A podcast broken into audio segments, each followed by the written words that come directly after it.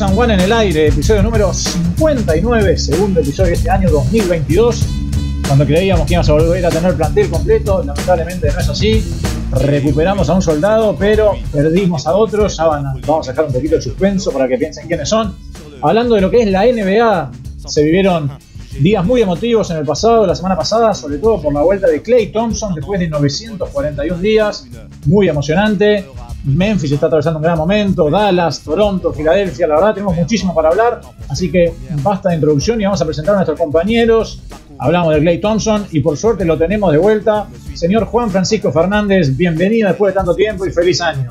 Hola amigos, hubo ahí unas vacaciones más, más largas que se esperaban en el podcast, pero contento de volver. Volvió, volví yo, volvió Clay, volvió Steph a un nivel respetable y seguimos arriba de la tabla, estamos muy contentos. Eh, ta, ya vamos a hablar de, de lo que fue su primer partido, que ta, fue todo un circo, pero no, muy contento. Lástima que está, no, no, ta- no estamos con el equipo completo, se ve que está. El, el- el- el faltante no, no, no quiere hablar conmigo, no sé por qué, se ve que su equipo le va mal. Lo bueno es que me, me gusta porque mantenés el misterio, diciendo que a su equipo le va mal, mantenés el misterio. Además ahora está en Uruguay, el otro, el otro, pero contra todos los pronósticos no es Fer, Fer es la ausencia. Y tenemos a Pisi galardonando el programa en Uruguay. Señor Agustín Pisiquilo, bienvenido al mismo uso horario que nosotros, por primera vez en tanto tiempo. Hola amigos, una alegría saludarlos desde Uruguay. Eh, después de un año y medio volviendo a hacer el programa acá, en Montevideo, como el primer programa que hicimos, no en la casa de Juanchi, pero, pero en Montevideo. Una locura, ya me estaba pensando hoy que el primer programa que lo hicimos fue una semana antes que yo me vaya de viaje. Así que fue en agosto de 2019, ¿no? Sí, por ahí.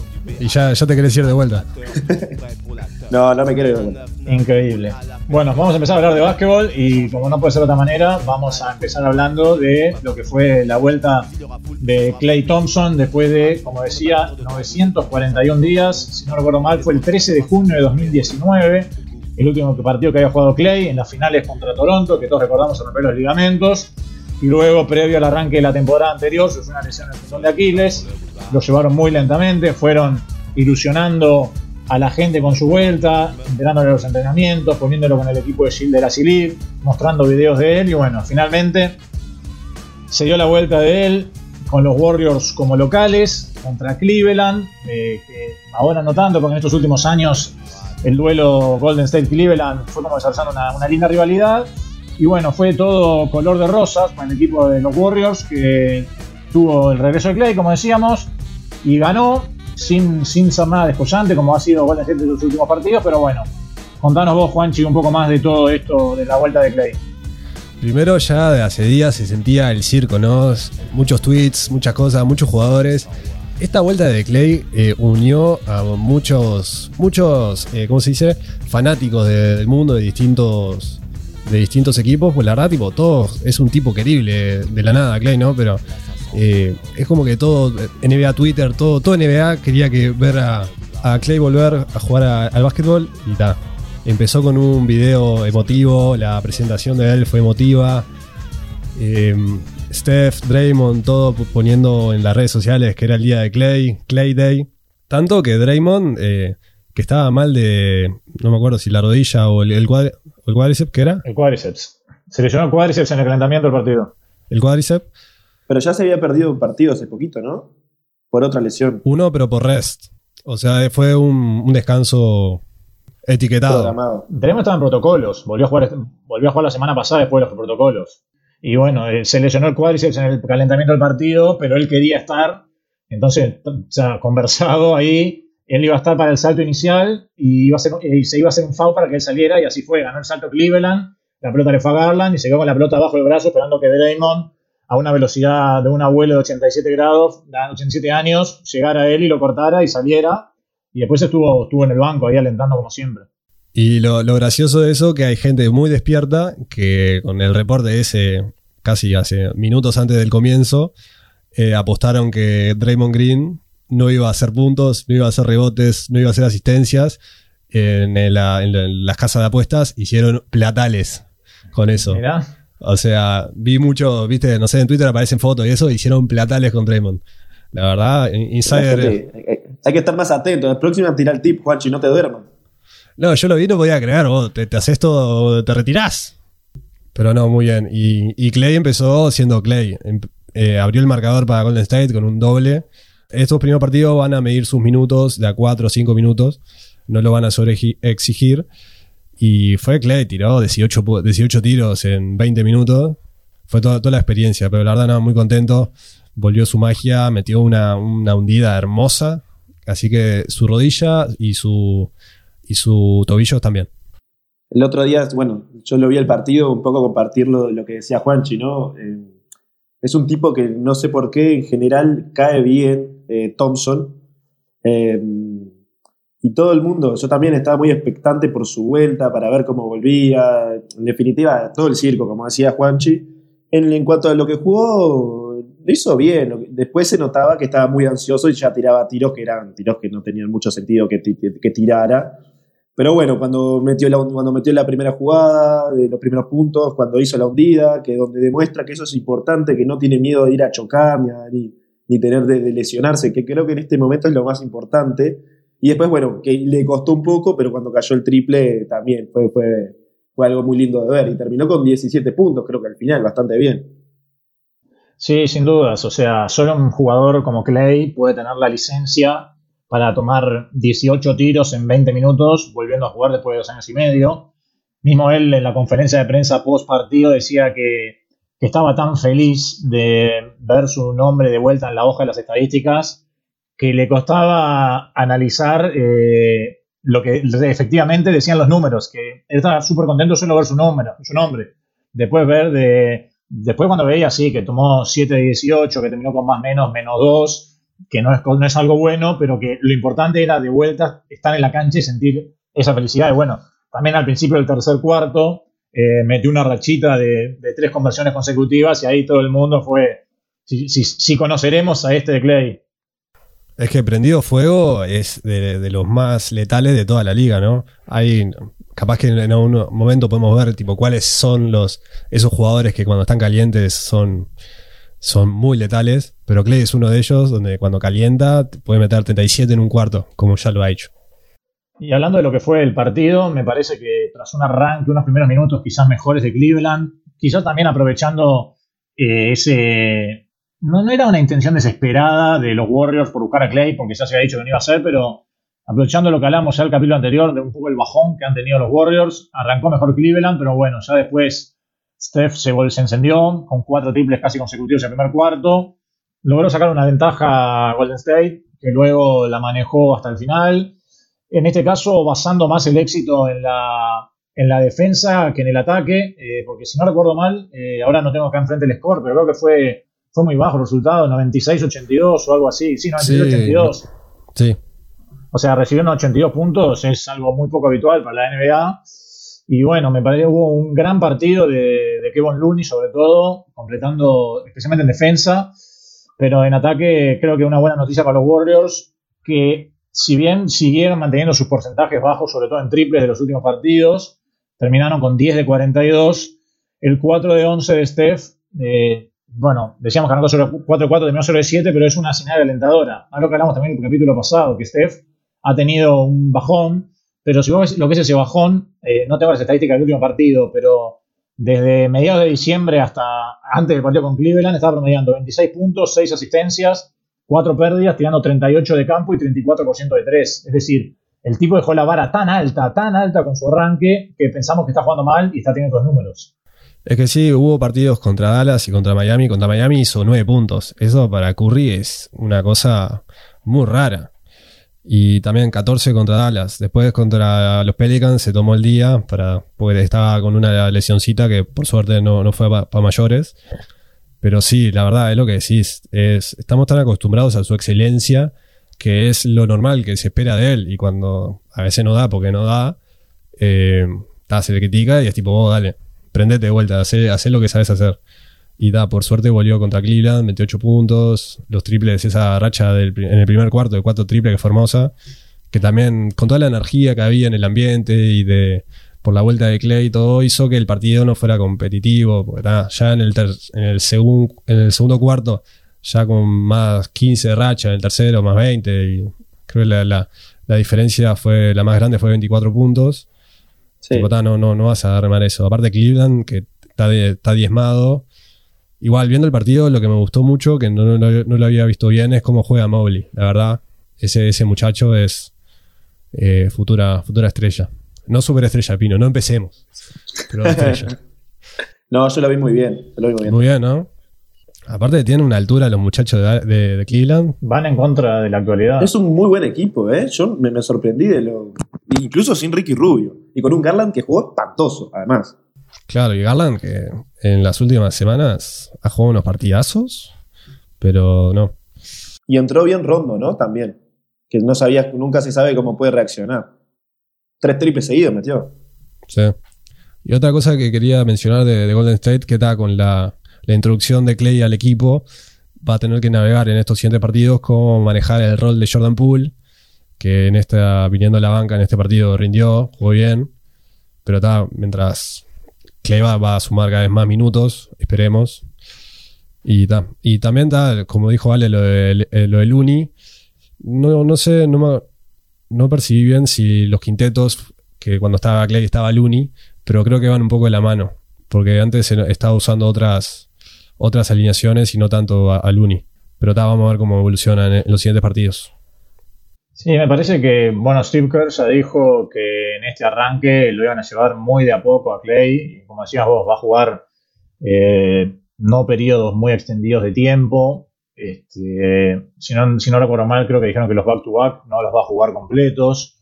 Entonces, como que Jordan Poole, por lo menos en el futuro cercano, te diría mes, mes y medio siguiente, va a seguir teniendo bastante preponderancia a la hora de los partidos ya más cercana a la instancia de playoff, seguramente Clay empieza a jugar más. Pero Jordan Poole seguramente pase a ser el, el líder de la segunda banca. El líder, el líder, el líder, exacto, el líder de la segunda unidad. No te digo con licencia para tirar todo lo que se le antoje, pero sí para tirar bastante más. Con lo que es la segunda unidad de los Warriors, que son todos jugadores muy buenos, pero de rol. Eh, por ejemplo, Idudala, Toscano Anderson, Bielixa, son todos jugadores muy buenos en su rol, pero que no tienen mucho gol en la mano, ni que son muy desequilibrantes en el uno por uno, como lo puede llegar a hacer Jordan Poole. Sí, no, tal cual. Sí, eh, hay que ver cómo, cómo maneja eso. Porque es así como decís, pero también está la mentalidad de cuando sos titular y te ganas el puesto y eh, fuiste una grata sorpresa en esta temporada, ir al banco, es, hay un periodo de, adaptación. Esperemos que no sea tanto ni tanto, pero o sea, uno pensaría que algo va a afectar. Yo, imagino que lo estarán, lo van a, perdón, preparar más que nada para los playoffs y eso le va a dar de a poquito más minutos, pero, pero no creo que le afecte en el corto plazo a, Jordan Poole. Me parece que va a sí estar en la segunda unidad, pero va a seguir teniendo mucho más minutos y mucho más preponderancia que lo que va a tener Clay en el corto plazo. Sí, no, pero no digo por Clay, digo por mismo el rol de, de Poole en el equipo, en el, cuando juega, claro. En general. Igual, a ver, en este caso Jordan Poole eh, creo que ya era consciente de que esto iba a pasar. No es que le trajeron a Clay Thompson en un trade y va a perder el lugar así. Me parece que ya era consciente de lo que iba a pasar. Sí, sin dudas, eso sin, dudas. Aparte, si, eh, Kerr siempre dijo que cuando iba a volver Clay, tipo, no iba a volver del banco. Iba, iba a ser titular. Y así lo fue. Sí, que es más simbólico que otra cosa, ¿no? Sí, sí, está, pero también está la dinámica de juego y cómo juegan. El, el, titular, los titulares, digo, los quintetos. Y otra cosa que veía ayer, eh, mirando el partido, que me llamó poderosamente la atención, eh, ya ha salido en todos lados y siempre sale de la, la racha de partidos consecutivos que lleva Steph metiendo por lo menos un triple, que ayer llegó al partido número 161, pero yo nunca había visto eh, cuándo empezó la racha. Y ayer en el partido, cuando metió su primer triple, lo pusieron. ¿Qué fue? ¿2018? La racha empezó el primero de diciembre de 2018. O sea. Una cura. Hace. ¿Contra quién? No sé, contra Hace un juego de adivinación. Ah, pensé que lo sabía. Contra los Knicks. Eh, eso quiere decir que hace más de tres años que Curry, cada vez que pisa la cancha, mete por lo menos un triple. Es impresionante. No, y pensar que eso fue. O sea, imagínate el partido antes del primero de diciembre. Porque en esta racha rompió su racha previa de también de partidos consecutivos con un triple, que me imagino viendo esto que fue por ahí, antes de que culminó el 2018, que también había empezado en 2015, 2014. No sé, es un, es un enfermo. Sí, yo buscando eso, eh, estaba buscando para decirlo, pero no encontraba por ningún lado, terminé cargando el, partido anterior para, para verlo de vuelta. Y en Twitter encontré que él había tenido una racha de 157 partidos, que era la más larga de la historia, que había terminado el 5 de diciembre, el 5 de noviembre de 2016. En, en enero de 2018 tuvo una racha de 5 triples, de al menos 5 triples convertidos en 5 partidos consecutivos. Pero está, cualquier racha que se te ocurra de cantidad de triples invocados, sea por cantidad o por partido, la va a liderar él y va a seguir rompiendo sus propios récords. Está, loco. Y bueno, que, pudo haber terminado, que un, récord que pudo haber terminado contra, contra Miami, que metió 1 de 10. Y, en Dallas metió 1 de 9. Así que está ahí metiendo el triple para, para chequearlo nomás, para seguir la racha. Bueno, y hablando de cosas que realmente llamaron la atención en las últimas horas, Ahora no vamos a hablar de un regreso ni de un partido, pero vamos a hablar de una jugada de un jugador de un equipo que nos va a llevar a lo próximo que vamos a hablar. Involucra a Fer. Involucra a Fer, que estuvo en el, otro, en el otro extremo. Me estoy refiriendo a Jean Morant y una tapa que hizo contra Los Ángeles Lakers, que yo creo que debo haber visto el video mínimo 30 veces y todavía no, no, acredito lo, lo, que estaba viendo. Es una bestialidad, no sé, no hay adjetivo para calificar la tapa que hizo ese enfermo. Y bueno, dentro de una estructura de Memphis Grizzlies que está muy sólida, actualmente están cuartos en el oeste, llevan una racha de nueve partidos consecutivos ganando, el último de visitante. A tres partidos, ¿no? Están a, dos de Utah, a, dos de, uno de Utah eh, y a tres y medio de los líderes. Porque son que son Golden State y Phoenix. Viste que acá, cuando tenés distinta cantidad de partidos, te lo pone como medio en la tabla. O sea, en la tabla dice que están a, a tres juegos y medio de los líderes. Pero bueno, eh, le ganaron bien de visitante a los Lakers, unos Lakers que venían crecidos, después vamos a hablar de eso también un poquito. Bueno, me parece que este Memphis, eh, la verdad, se está convirtiendo en cosa seria, con un Morant espectacular, eh, Desmond Bain, que está teniendo una temporada breakout espectacular. Han jugado sin Dylan Brooks últimamente, porque Dylan Brooks primero entró en protocolos y cuando volvió se rompió el tobillo, va a estar entre 3 y 5 semanas afuera. Pero también, como decía Piz y Jaren Jackson, que fue un partidazo. No sé si fue ayer contra los Lakers o contra los Clippers. Jugaron el back-to-back, uno de los dos fue espectacular lo que hizo. Están jugando ahora sin Steven Adams, que si bien no les da, da mucha cosa intangible, Steven Adams en las estadísticas no es muy importante, pero en lo intangible, cortinas, defensa, rebotes, que sí aparecen en las estadísticas, aporta muchísimo. Y bueno, me parece que el equipo de Memphis este ya había dejado una grata imagen en los playoffs del año pasado contra Utah y lo están confirmando en esta temporada. Sí, yo, a ver, eh, un poco viendo lo que vos decías, Ale, primero comentar lo de la tapa esa que fue como, es increíble, va volando y la agarra en el aire la pelota y la, la hace pegar contra el cristal. Es una, creo que la primera vez en mi vida que veo una jugada así, pero aparte de una altura muy, muy alta, es un, salto muy grande, eh, tremendo, espectacular. Y, y, sí, lo de Memphis es, es una cosa de locos. A ver, ya la temporada pasada se notaba que estaban creando un equipo y le faltó toda la temporada pasada Jared Jackson, ¿no? Sí. El Junior, que no jugó. Esta temporada, esta temporada se agrega a él y se agrega que creo que es importante que Steven Adams, que como vos decís, no le, no le genera mucho en la parte ofensiva, ni, hay muchas estadísticas que, que, avalen un buen juego, pero los intangibles y, el, y, en el, y el juego que hace sucio para que Jared Jackson no tenga que ir a desgastarse todo el tiempo abajo del aro en la defensa, lo ayuda un montón, porque en, el juego de, también de Memphis es muy importante para la ofensiva. Entonces, si no puede estar desgastándose todo el tiempo la defensa, porque también no le va a rendir en la parte ofensiva. Entonces, yo creo que por ese lado, el, el pivot de Nueva Zelanda hace un muy buen trabajo para ellos. También hubo otra jugada, otra hundida, donde el flaco casi se choca la cabeza contra el, el aro. Y es tipo, este tipo, siendo tan flaquito, tan delgado, salta como enfermo. No sé, a mí me, me sorprende, hace acordar, tipo, también juega con tanta energía, tanta cosa, tipo un Westbrook un poco más finito y así también explosivo. Y cuando va, va no le importa quién tiene adelante, pero cuando va a atacar el aro, puede haber gente de 2 metros 20, 2 metros 10 ahí adelante y no, no le importa. Él va a ir a atacar y va, a tratar de hundirla en tu cara. No, lo que iba a decir justo que con las características que vos decís, eh, creo que últimamente se están dando que las bases están apareciendo con características similares, ¿no? Yo pienso que no tanto como Westbrook, porque Westbrook es, sí, físicamente y atléticamente sí, pero no, no es un jugador tan inteligente a la hora de tomar decisiones, es más de, aprovechar su físico. Eh, creo que Jay Morant es mucho más inteligente para jugar y me hace acordar también en cómo vos, lo ves jugar y es muy parecido a la forma de jugar de Lonzo Ball, de Lonzo Ball, de Lamelo Ball, eh, que son jugadores atléticos, rápidos, con mucha, mucha cabeza, incluso, incluso de Trey Young y, Trey Young y eso que tiene muchísimo menos físico a la hora de jugar. Entonces, creo que es una nueva, una nueva generación de base que están surgiendo, que están cambiando también un poco la, el tipo de juego de NBA, ¿no? Sí, claro, o sea, lo, como dijiste, hay jugadores que dependen mucho de su atletismo y hay otros que dependen más de las habilidades. Y después están esos raros que mezclan los dos que llegan a niveles muy importantes. Y tal, este, el rol de Jamorant en, en los Grizzlies ha sido muy interesante esta temporada porque los 19 partidos iniciales que jugó, los resultados no fueron muy buenos, pero él la estaba descosiendo. Después se perdió 11 partidos, donde en esos 11 partidos eh, Memphis solo perdió 2 y ya con la vuelta, los primeros dos partidos que volvió Jamorant perdieron y que se notaba y tipo, la hinchada lo culpaba a él. Cuando al principio de la temporada lo adoraban y no sé qué, esto es muy cambiante la NBA y no hay tipo, aunque no sé, es como me parece muy peculiar y ahora están en una rachita donde no pierden hace no sé cuánto, que es tipo, ta, o sea, querían que Jamorant no, no esté más en el, equipo, no sé, me parece todo muy peculiar los, los niveles de los fanáticos y los jugadores. Y otra cosa, como también en esa racha que se perdió, que no jugó los partidos, Sharon Jackson es uno y con Jamorant, Sharon Jackson sigue siendo una bestia, pero mucho menos.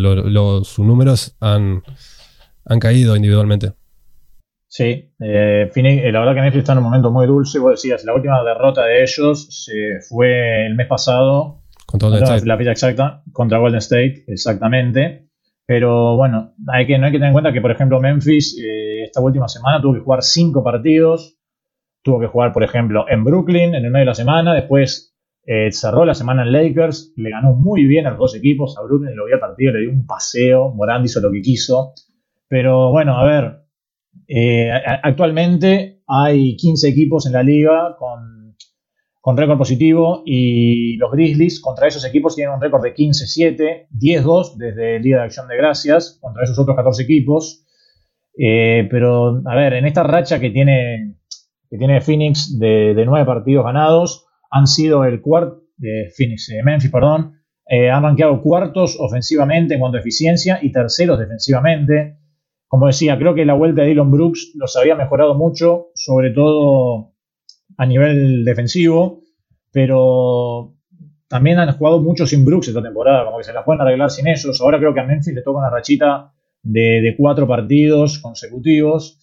Y hay que ver si lo pueden seguir manteniendo. Mira, justo acá encontré, eh, Memphis está 15-6 sin Brooks, entonces lo que él les da también han sabido suplirlo. Hay que ver si, si logran mantenerse, si hacen empezar fuerte y capaz que, no sé si para quedar primero, pero por lo menos sacar una buena ventaja pensando en tener ventaja de localidad en una primera ronda de playoff. Sí, han demostrado en la temporada pasada lo profundo que tiene el banco. Con Cal Anderson, con Melton, con Veina, en esta temporada naciendo más que, antes, y Brooks, como que está, tiene una buena cultura, me parece, donde cuando cae uno, el siguiente sigue con sigue con lo, establecido y está bueno. O sea, están buenos los Grizzlies. Bueno, el otro equipo del, oeste que está viviendo un gran momento son los Dallas Mavericks, que llevan seis partidos consecutivos con triunfos. Ciertamente la vuelta de Luca post COVID más eh, lesión le ha dado el salto de calidad que precisa a este equipo, que sobre todo ha mejorado muchísimo defensivamente. La realidad es que por Porzingis, que últimamente se ha logrado mantener sano, está demostrando que es un jugador de muchísima valía, no solo para Dallas, sino para cualquier equipo de la liga que lo pueda tener. Eh, un conjunto de los Dallas Mavericks que también se vio muy afectado por el COVID, pero que ahora está recuperando el plantel completo. Jalen Branson está teniendo una gran temporada. Tim Hardaway me parece que ha encontrado su rol en el equipo entrando desde el banco. Y bueno, el equipo de Jason Kidd eh, está trepando en la tabla, ahora está quinto y se está mostrando bastante sólido. Sí, eh, Dallas siempre quedaba muy codependiente de lo que podía ser, de lo que era Luca, ¿no? Siempre lo supimos, aunque sin él logró ganar y ganar algunos partidos importantes que de la mano de Porzingis pudieron, pudieron levantarlo. Ahora lo que yo estaba viendo es que la racha se le va a terminar el miércoles, lo siento por Dallas, porque va a perder con los Knicks en el Madison Square Garden. Así que nada, una lástima por Puka. Pero no, eh, creo que es bueno y es importante, saliendo de la broma, que Dallas esté, que Dallas, que Puka y que por Porzingis estén en muy buen nivel porque son jugadores y son, es un equipo que, que siempre, siempre está bueno que estén peleando en playoff. Es una plaza muy, muy, muy, muy buena de ver. Amo que le digas Puka porque, tipo, la mayoría de la gente no va a entender qué es Luca. Así que tal, nada. Sigue diciéndole Puka. Le podemos explicar a la gente que para nosotros la palabra Puka tiene, tiene un significado. Varios significados. Eh, principalmente la, la, difunta perra de uno de nuestros mejores amigos. Este, pero claro, en la interna tiene un significado esa palabra. Y después, eh, ya que no está Fer, vamos a hacer entre nosotros tres el espacio de Lakers del programa, porque quería decir que, a ver, los Lakers, como dijimos, perdieron con Memphis el partido anterior, pero habían ganado los últimos cinco y había un crecimiento, sobre todo eh, con LeBron jugando como centro. Yo te leía estadísticas después del partido anterior de los Lakers, que había sido contra Atlanta el viernes por la noche, que le ganaron muy bien, metieron una impresionante cantidad de puntos leía que los Lakers, eh, cuando LeBron juega de centro titular, tenían un récord de 5-0, anotando 127 puntos por partido, con un diferencial de más 14.2. Y la verdad que eso se vio reflejado en el partido contra Atlanta. En ese partido contra Atlanta, bueno, eh, Malik Monk estaba, estaba de cumpleaños, más allá que está teniendo una muy buena temporada, se puso el disfraz para ese día. Bradley también invocó un poquito más de lo habitual, pero la 21 puntos metió. ¿Cuánto hizo? 21 puntos Bradley. Bastante más de lo habitual. Otro cumpleaños. El partido, el partido en sí estuvo lindo, yo lo vi. Eh, los Lakers sacaron ventaja, Atlanta lo trajo, y así sucesivamente hasta que en el último cuarto, en el arranque, lo mataron, pero bueno. Me parece que hay que hablar eh, de LeBron. Lo que está haciendo LeBron es impresionante. Siempre decimos, ¿no? Ya con 37 años recién cumplidos, está teniendo una temporada, o sea, casi que a la altura o por encima de lo que ha sido su carrera. ¿No? Yo acá, por ejemplo, tengo enfrente, en esta temporada está promediando 29 puntos, 7.4 rebotes y 6.6 asistencias, cuando a lo largo de su carrera ha promediado 27 puntos, 7.4 rebotes y 7.4 asistencias. Es decir, el tipo con 37 años sigue haciendo lo que hizo durante toda su carrera y esta temporada incluso está teniendo mejores porcentajes en, en tiro de cancha, en triples y en libres. Es un cyborg, es impresionante. Sí, la, carga que está haciendo esta temporada LeBron es innegable, ¿no? Como ahora está haciendo lo imposible para que los Lakers levanten y está su elenco no ayuda, digamos. Eh, cada tiro de Westbrook que sale en los highlights que es que pega, pega tipo allá arriba en la tabla, si es que pega. Y es tipo, está pobre LeBron. Eh, contra los Memphis metió 35 puntos y su más menos es de menos 30. ¿Cómo, ¿Cómo pasan esas cosas? Pero está, después Westbrook esta semana y creo que un poco la semana pasada, sus porcentajes han sido lapidarios. No, ya tipo partido de ni con un doble en una categoría, ¿no? Cosa muy rara para el señor triple doble. Yo creo que más allá de la derrota que contra Memphis, es bueno destacar eso, ¿no? De lo que decías, Ale, que cuando LeBron jugó de 5, eh, ganó los 5 partidos que jugó. Creo que también el jugar de 5 eh, bueno, no sé, es que no vi los partidos, pero me imagino que tirará más cerca del aro, usará un poco más de velocidad para jugar, no sé quién lo marcará, imagino que lo marcará el pivot, pero no lo sé.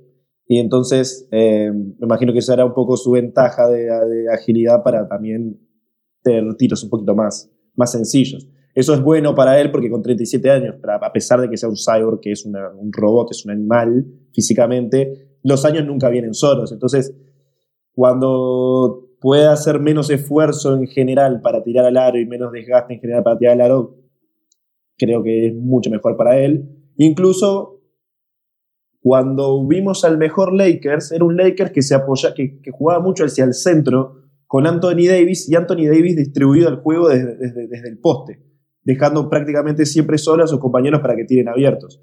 No he visto los partidos de los Lakers, pero si eh, LeBron está tomando ese rol, quizás sea por eso también que, le haya funcionado también, porque el resto de los jugadores que tienen los Lakers sacando a Westbrook son tiradores.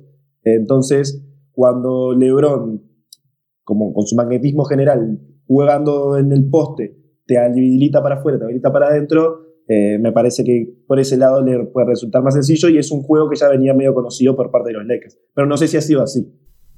Sí, o sea, o sea, yo tampoco he visto muchos partidos de los Lakers. He visto algunos, pero no todos.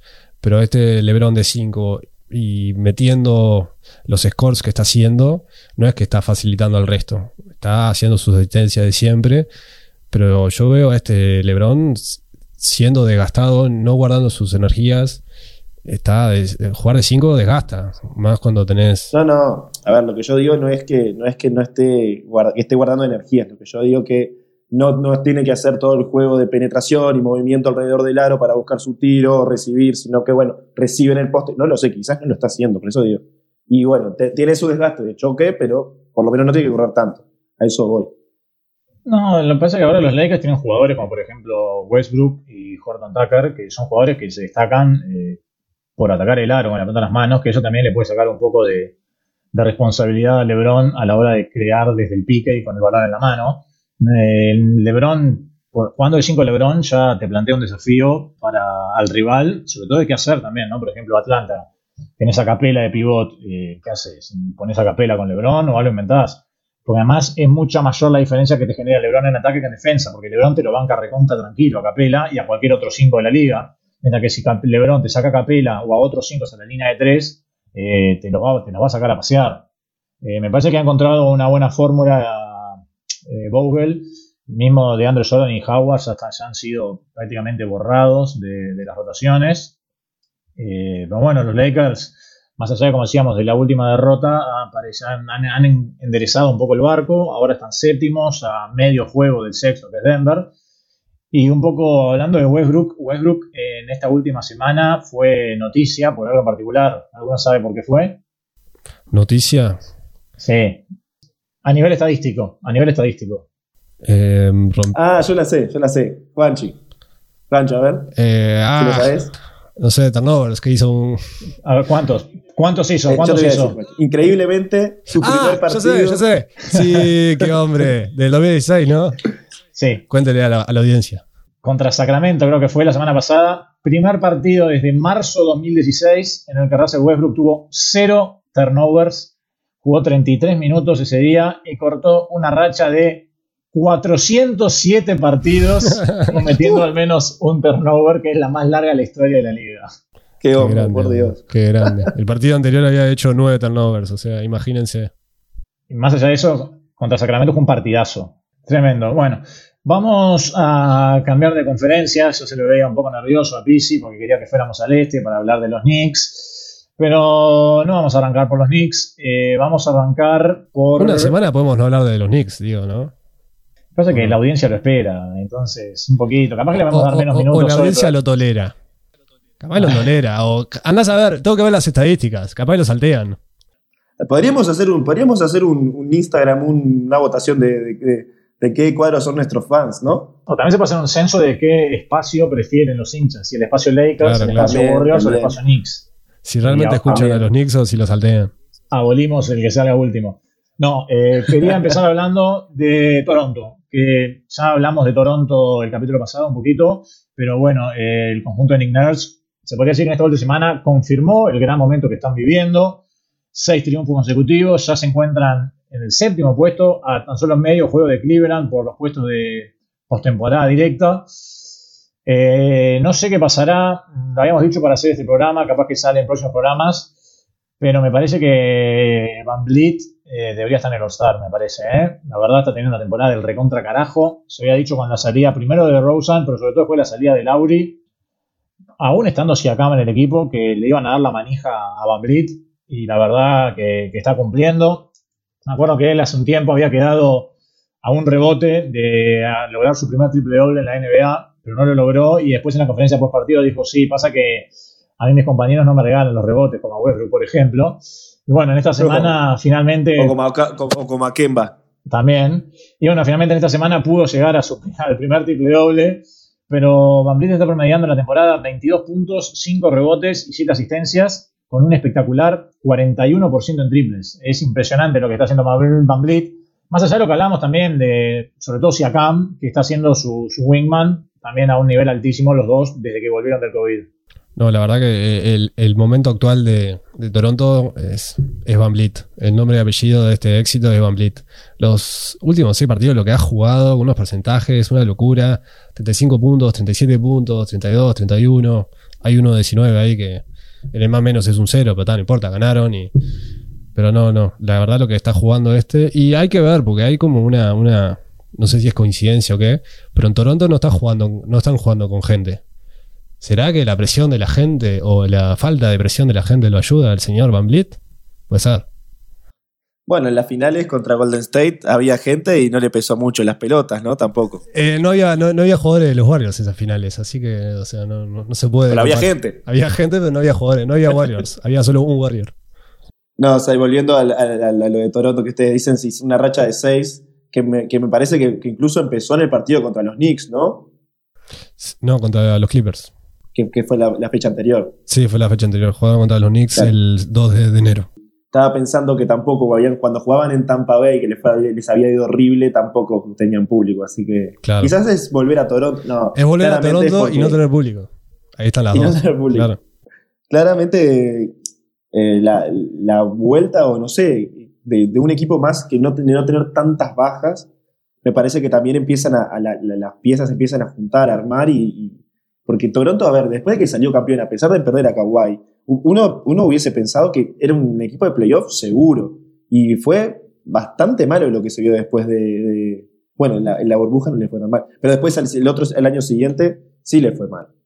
Eh, y uno hubiese pensado, teniendo a Pascal Siakam, a, Van Vliet, o bueno, incluso tenían a Lauria el año pasado, eh, que iban a poder remontar, pero no. Y este año se ve que con más liberados, quizás sin tanta presión, andás a ver qué es lo que es, eh, y con un gran entrenador como es Nick Nurse, eh, se está respondiendo, está respondiendo. Y una cosa que quería acotar, que para esto es para los eh, grandes hinchas fieles de los Knicks que nos escuchan, que Van Fleet jugaba en la Universidad de Wichita State con un conocido exjugador de los Knicks, que les voy a decir el nombre, Ron Baker.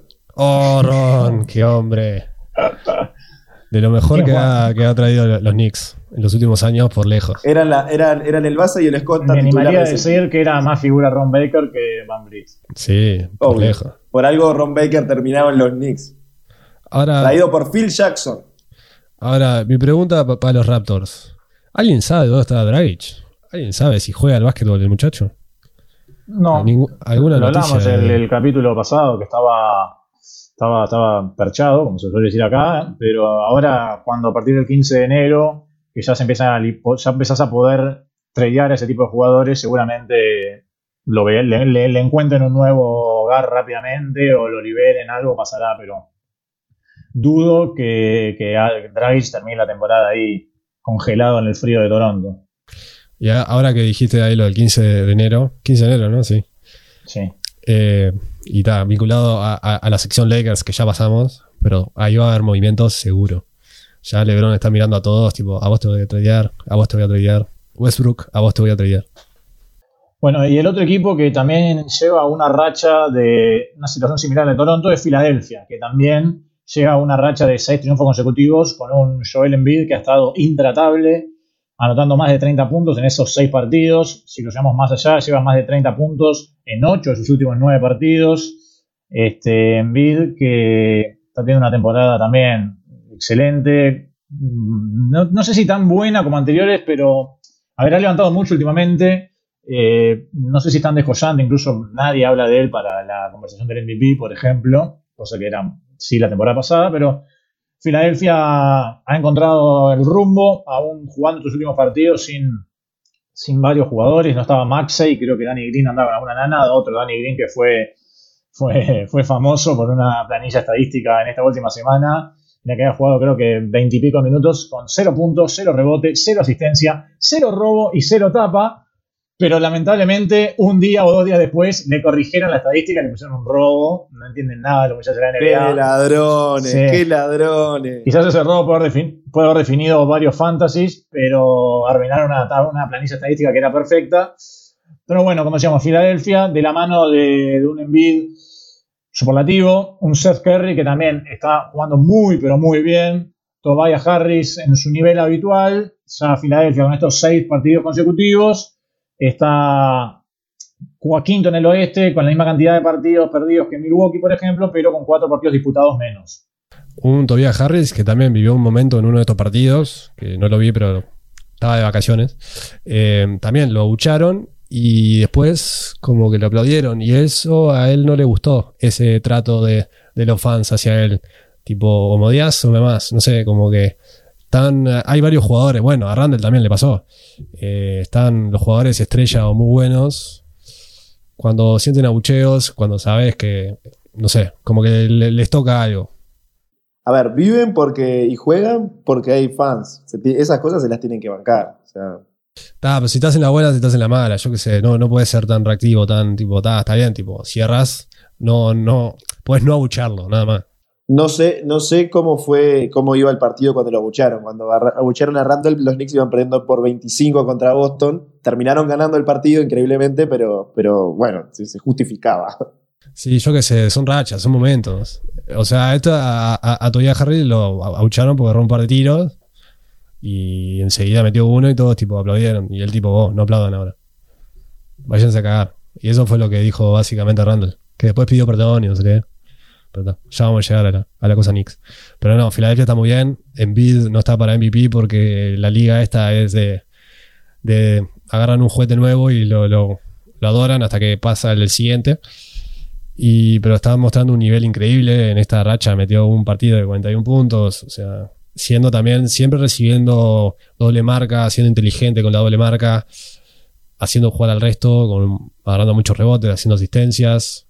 En Bid, la verdad que siempre, su, su tema siempre fue la, la, un poco lo mental y su sanidad, pero esperemos que esto se traduzca a los playoffs, porque eso es lo que queremos porque está en temporada regular ya demostrado, pero está. Queremos bueno, hablando, hablando de lo que decías vos de, de, Envid y su capacidad de distribuir y, administrar, y armar juego, esta última semana Envid tuvo un partido de triple doble, el tercero de su carrera, que hizo 31 puntos, 15 rebotes y 10 asistencias contra Houston. Pero bueno, para un jugador como Envid hacer un triple doble con asistencias no es poca cosa. No, y está, justo también siempre las asistencias dependen de, tu elenco, ¿no? Y esta vez está, todo el drama de Ben Simmons que no sé cómo eh, se seguirá. Y también todos los, protocolos donde hay cada jugador que entra y no sabes ni dónde salen, no sé. La verdad que tener 10 asistencias es un, es un buen indicio. Antes de darle paso a Pisi, eh, el jugador que aprovechó su oportunidad de gran manera esta semana, digo esta semana porque Maxey no jugó por los protocolos, fue el turco Furkan Korkmaz, que la verdad fue impresionante lo que fue esta semana. Sí, él que siempre juega, pero está, cuando falla, cuando no, no, no está el, al lado, hay que llenar ese vacío y Cormax, que tiene, tiene un, brazo tirador muy bueno, me metió bastantes puntos. No tengo acá los números, pero sí hizo ruido en, en, esos partidos. No es la primera vez que entra Cormax de buena manera, ¿no? Me acuerdo, no sé si fue la temporada pasada que tuvo una rachita de 6-7 partidos que también que, que, la rompió. Eh, igual es lo que iba antes de pasar a la sección Knicks es que, lo que se está viendo principalmente en la conferencia del Este es un, tema de, rachas, ¿no?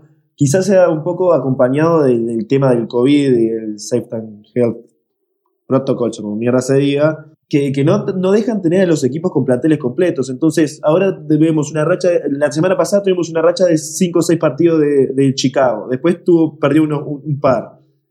5 o 6 partidos ahora de Filadelfia, 5 o 6 partidos de Toronto. Los Knicks habían sumado también 4 partidos seguidos entonces, eh, creo que Boston también la semana pasada había sumado cuatro o cinco partidos seguidos. Entonces, es como que ves rachas de algunos equipos que suben, después tienen alguna baja, bajan, y es como que la tabla está, cada semana tenemos una tabla diferente, quitando los tres de arriba, que más o menos se mantienen, tarea uno, pero el resto es como que pasás de estar en playoff o en play-in en cuestión de una semana. Eh, eh, está muy, muy, muy parejo, y esto de las rachas creo que que no deja, bueno, para nosotros es mejor porque termina siendo mucho más competitivo y más divertido, pero, pero para los equipos no, debe ser sencillo, ¿no? Sí, los protocolos, lo perder eh, jugadores constantemente y tratar de firmar no sé cuántos contratos de 10 días han salido en esta temporada, pero me imagino que iríamos para un récord. Eh, no sé, está todo, todo raro esta temporada, más este mes. Todo muy cambiante. Sí, me acuerdo que el capítulo pasado yo decía que, que ya había, hasta no me acuerdo qué fecha, habían jugado en esta temporada una cantidad impresionante de jugadores, creo que por encima de los 500, que era récord para esta temporada, y para el récord para la historia, perdón, y que íbamos recién la mitad de la temporada. Bueno, antes de pasar al, espacio Knicks, este, quiero meter un leve destaque, que no es, no es, novedad, pero a Miami, ¿no? Que jugando sin Adebayo, sin Butler, el otro día expulsaron al Lauri de una manera insólita, lo del juez, increíble. Duncan Robinson creo que estuvo en protocolos, Hero del primer partido, pero jugando casi con Teletubbies. Miami ha ganado 7 de los últimos 10 partidos, se mantiene tercero. Y el turco Yurt7 está dando que hablar, eh, jugando de 5, bajando todos los rebotes que pasan por su alrededor. Pero la verdad que lo de Miami no, deja de sorprender. Por ahora sí, PC, la audiencia es tuya. Contanos de estos New York Knicks que al momento de la grabación están en el puesto número 11, igualados con Boston que también está 10 y bueno, hablando de Knicks y de Boston, algo ya decías al pasar, nos brindaron un partido que quedará para la historia en esta semana. Sí, a ver, desde la última vez que hablamos, los Knicks jugaron tres partidos, eh, ganaron dos y perdieron uno. Eh, ganaron a Indiana, eh, después le ganaron a, Boston, que es ese partido que vos decís sale, y después perdieron de vuelta por Boston, que fue una paliza, que no, no creo que los Knicks metieron 75 puntos, fue una cosa desastrosa. Eh, pero sí, yendo al partido, que creo que es el que, vimos, eh, o el que estamos, creo que fue el partido quizás de la semana por, cómo se dio en un Boston contra Knicks. Boston fue ganando todo el partido, llegó a sacar una máxima de 25 puntos en el, segundo cuarto. Incluso eh, llegó a sacar máximas de 19 en el último cuarto. Los Knicks lo traen y, se, lo terminan cerrando en la última jugada no sé si en el último cuarto o en el tercer cuarto, máximo 19, pero bueno, termina cerrándose en la última jugada del partido con un triple, eh, faltando 1.5 segundos de RJ Barrett, ¿no? Este, que tampoco es un gran tirador de triple, fue un triple medio tirado, fue bien tirado, pero bien marcado también por Tatum, pero que terminó entrando porque pega en el cristal y se mete podrida, medio de casualidad. Pero bien, fue, una explosión en el Bien tirado, no sé si diría bien tirado. O sea, tiró porque se le acababa el tiempo. Bien tirado es otra cosa. Tiró, tiró. No, a ver, podría haber sido peor. Podría haber sido una pizza peor tirada. Pero un, piedrazo. Un bananazo porque se la quedó, sí. Lo que quiero decir es, él corrió y tiró, tiró más o menos estabilizado. Fue una buena marca de Tatum igual, pero la pelota eh, terminó tanto porque pegó en el cristal y se metió medio de casualidad. Este, un poco de esto era el partido que decía Juanchi, eh, de que, bueno, cuando los Knicks iban perdiendo por 25 y Julius Randle en el primer tiempo, creo que eh, se habían combinado entre Randle y Barrett para meter solamente tres puntos.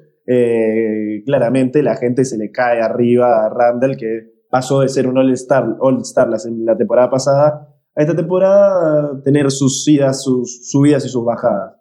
Igual creo que más buenas que malas, pero le cuesta todavía al equipo. Pero bueno, por suerte los Knicks eh, pudieron levantar ese partido, habían venido a ganarle bien a, Indiana en el partido anterior, de los últimos 10 los Knicks ganaron 6 y perdieron 4.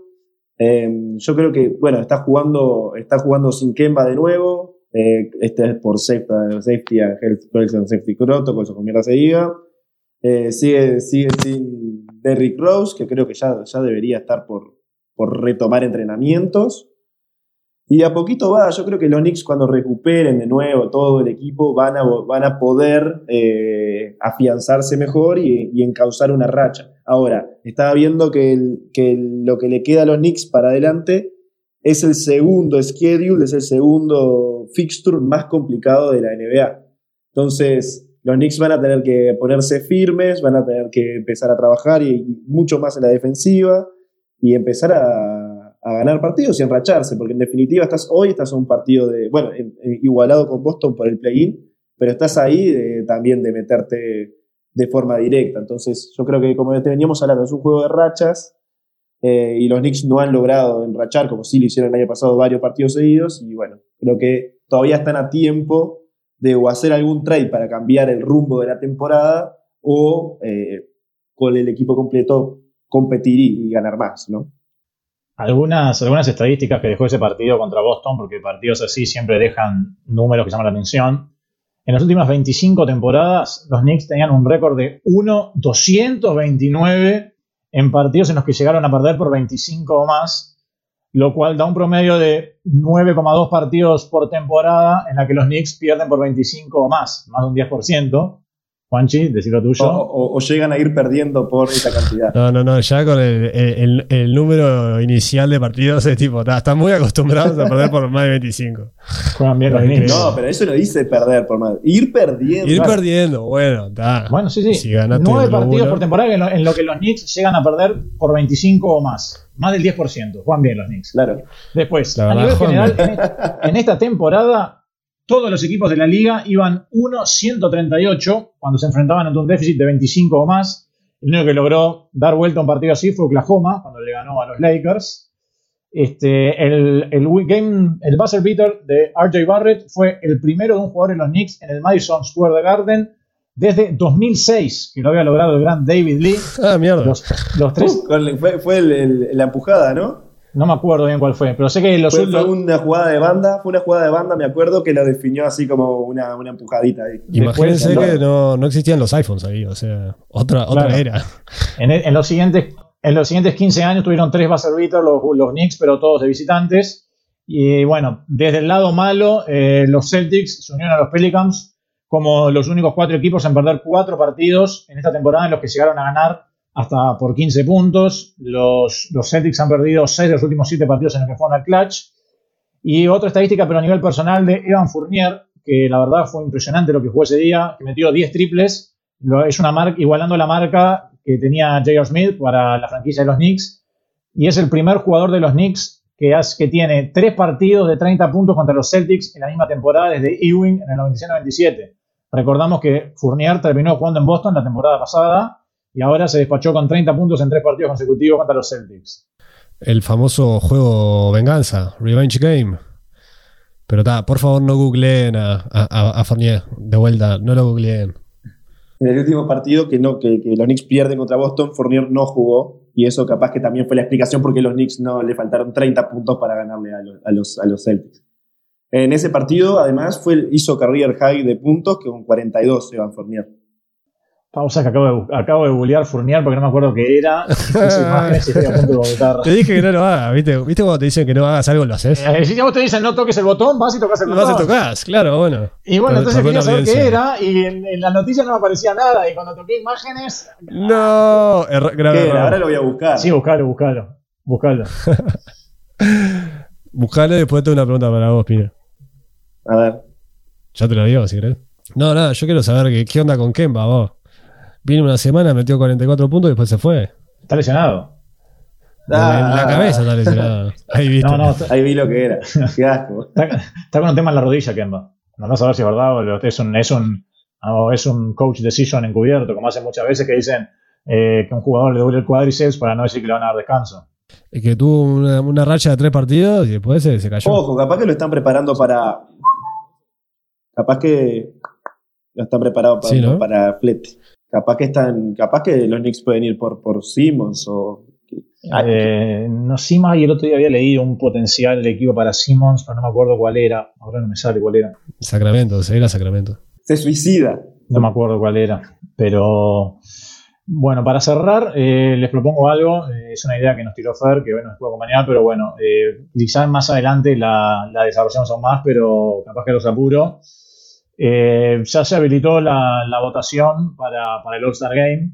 Acá en la NBA, como se sabe, eh, los jugadores que van al All-Star Game son los votados por la gente, eh, en su mayoría, eh, sobre todo los titulares, lo cual muchas veces da lugar a sorpresas. Pero bueno, eh, no sé si ustedes han votado o si tienen claro a qué votarían. Y les pregunto, si quieren, les doy dando algunos segunditos para que piensen. Y mientras yo le voy contando a, mi- a- a la audiencia cuáles fueron mis votos. En el oeste, mi- mis votos fueron para Stephen Curry, obviamente. Puse a Luka Doncic, pero por un tema de corazón, porque Luka es más que yo. Si no, hubiese puesto a Morant. Y después completé con LeBron, Jokic y Gobert. Mientras que en el este, que me parece que. Iba a decir que acá puede que sea un anime, pero nunca tenemos nada unánime. Eh, yo en el este puse a Trey Young de base, a DeRozan, a Durant, a Giannis y a Embiid. Sí, puede ser. Yo no, no lo he hecho. Ahora estoy viendo la. Pues salió una- un, Yo no lo un pensé primer, un primer round, digamos, de, de los votos ya hechos. Y hay cada cosa. O sea, no- está Clay Thompson cuarto en los, en, en los bases, pero no, no jugó, jugó un partido. Eh, estoy de acuerdo con The Rosen. Yo pondría a Harden porque, porque me cae bien. Ah, está. Oh, no, mentira. Pondría de, The Rosen, la Melo. Eh, que pasa, para mí hay muchos que están haciendo campañas muy buenas. Lo de Van para mí es, digno. Eh, Garland también es digno.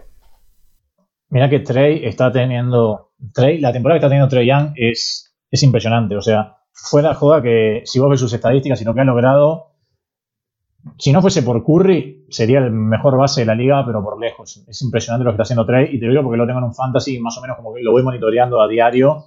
Lo que está jugando Trey es espectacular. Está promediando 29 puntos, 9 asistencias, una cosa así, es impresionante. Pero eh, también es como decís vos, ¿no? Hay muchos jugadores haciendo mérito y solo puedes elegir dos, eh, dos guardias, digamos, y ta, uno no puede no ser de Rosen. Sí, claro, lo, no, lo que está haciendo De Mar en esta temporada es. Se, tiene que ganar el puesto, todo bien.